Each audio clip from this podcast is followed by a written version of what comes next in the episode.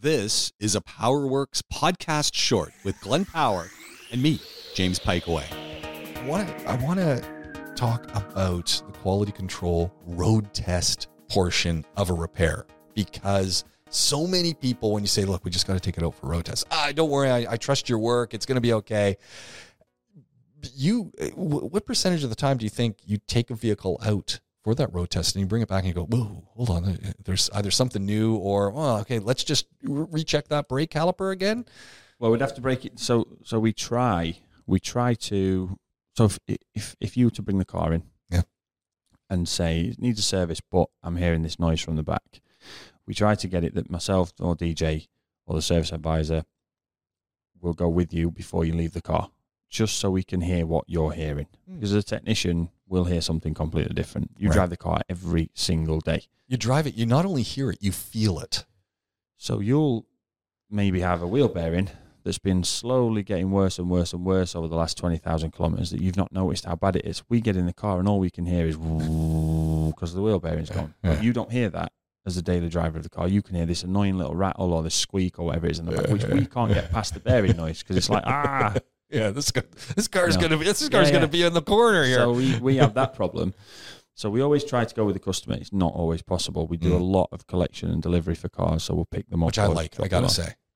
Yeah, which we have to do. People are busy these days, right? So we, we have to do it. So we don't always have that possibility.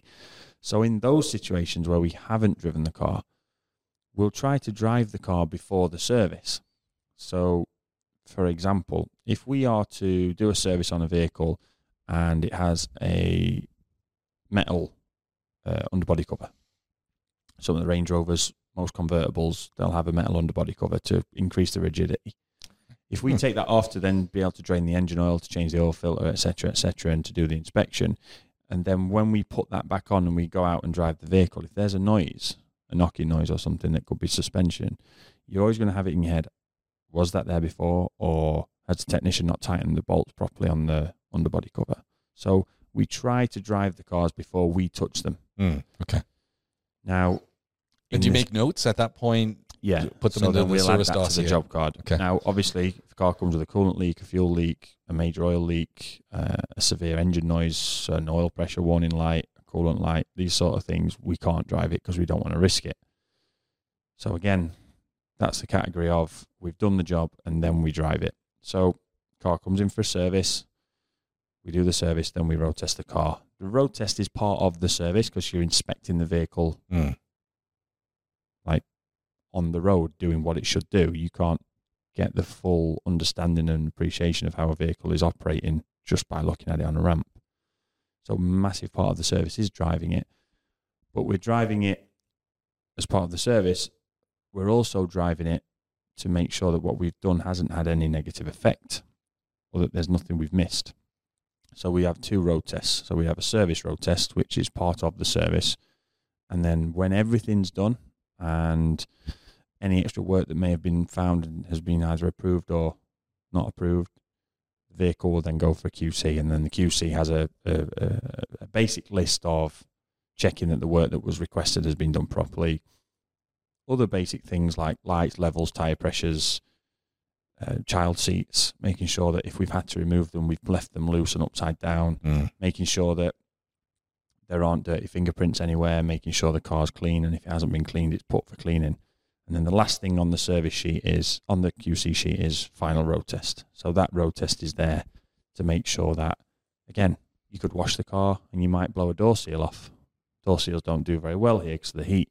So you go down the road in it and it's like, well, drove this an hour ago and there was no wind noise, and now there's a wind noise. Or I drove this and now there's water sloshing around in the footsteps. These things happen all the time, and you don't want that to happen to a customer mm. because whilst it's a genuine mistake and a just bad luck and coincidence, doesn't matter. The car was in our custody, and we need to make sure it goes out better than it came in. So that's what we try to do. And the road test is something you can't be taught you can never teach anyone to do a road test. You will just pick it up. You'll just get used to it. And the best example to give somebody that's never really done a road test as a service is drive a car that's your own for six years, seven years, however many years, and you get used to everything in there, and then you go and get a new car, or you go and get a friend's car for a weekend, or you hire a car when you go on holiday. You notice everything that's different on it. Yeah. We have that 25, 30 times a week in the types of different cars that we see, and it's very hard to see. I mean, when I was at VW, I had to do a driving assessment. So I joined as an apprentice, but I had a driving license, which was relatively unusual because Mm. most apprentices join at 16, but I joined at 18. Relatively unusual, not unheard of.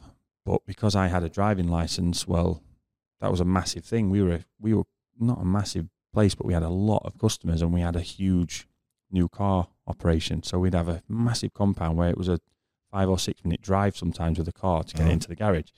So for a technician to not have to do that on his efficiencies, send the apprentice. It's raining. Send the apprentice. You know, send the apprentice. And the salespeople never put the keys on the right location. So the amount of times you get there with the wrong key. So send the apprentice. So I had to do very, very early on. I barely got my foot in the door. Was a, a driving assessment with my mentor, as you call him, Graham, and he took me out and he tore me a new one because I was single hand turning the wheel. Oh yeah, you were driving rodeo. Absolutely tore me a new one. And I was like, I'm sorry. And he's like, You've only been driving 18 months, if that. You can't have these bad habits. That's ridiculous. How are you getting any feel from the steering column? How can you? And, and I was like, But it's right. Yeah. So driving home, you can drive with one hand there, one hand on the gear lever. But driving on a road test, you've got two hands at the 10 and 2 position on the wheel. You're making sure you're getting the maximum contact with the car. You, you're feeling how, how the seat is. Is the seat loose on the runners? Does it adjust properly? Does the steering wheel turn properly? Pajero's a good example. When we do the service and we lift the, the, the, the vehicle up, we check around it, put it back down. We're cleaning inside the car. We're doing everything else. We've done nothing to the steering. The customer picks the car up, they turn the wheel, and it squeaks. There's a rubber body seal Yeah. on the bulkhead that the steering column goes through. And with whatever we're doing, blowing air, vacuuming, cleaning inside, they get dust on them and they squeak and they tear and they twist and it makes a horrible noise and it sounds like something's loose on the car. Just needs a bit of a clean. But these sort of things you don't pick up if you don't check them on the road. And these are it's it's surprising how much a business a road test generates. Like you pick up on things from driving the car that you can then explain to the customer and save them a problem, but also generate income for the company. But B, and more importantly, how many problems it's it it puts an end to Yeah. before the customer takes it and is like, oh, we had a Cayenne in last week and the front end was fully down. The air suspension had completely collapsed on the front left. So the vehicle came in, we couldn't drive it because it was touching, the wheel was touching uh, inside the wheel arch. So when we fix the air suspension component, we fill it with nitrogen. That's a whole story in itself. And then we drive the car, and I press the brake at the end of the um, warehouse run, and it knocks. Oh, It's, it's, it's Yeah. so obvious what it is. We hear it all the time. It's the upper suspension arms. So then I'm thinking, right, it's been hung on our lift. I hope this noise was there before because that's another thing. Yeah. When you free the wheels on the suspension on the lift, cars don't operate like that. Cars never have their wheels free, but we can't check wheel bearings, we can't check Mm. steering play without having the wheels free. right. And sometimes vehicles will be put down after a service and then a noise will be there that wasn't there before. That's horrible. It's part of the job Yeah, and you yeah. have to pick it up and explain and try to educate where possible the customer. But thankfully, the customer said, Yeah, there was a noise. I was wondering about that, but I really need my car. So we'll get it booked in later.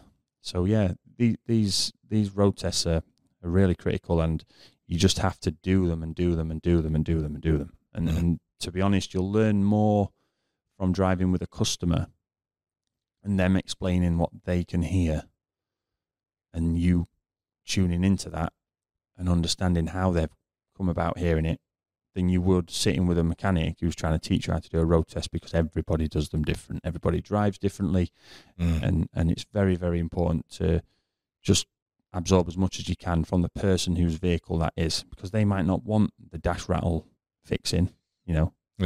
We were hot on dash rattles at VW. I hate them. I really hate them. I can't stand a car with a dash rattle. I've got to fix it. Got to. I'll stop the car at the side of the road and try and fix it.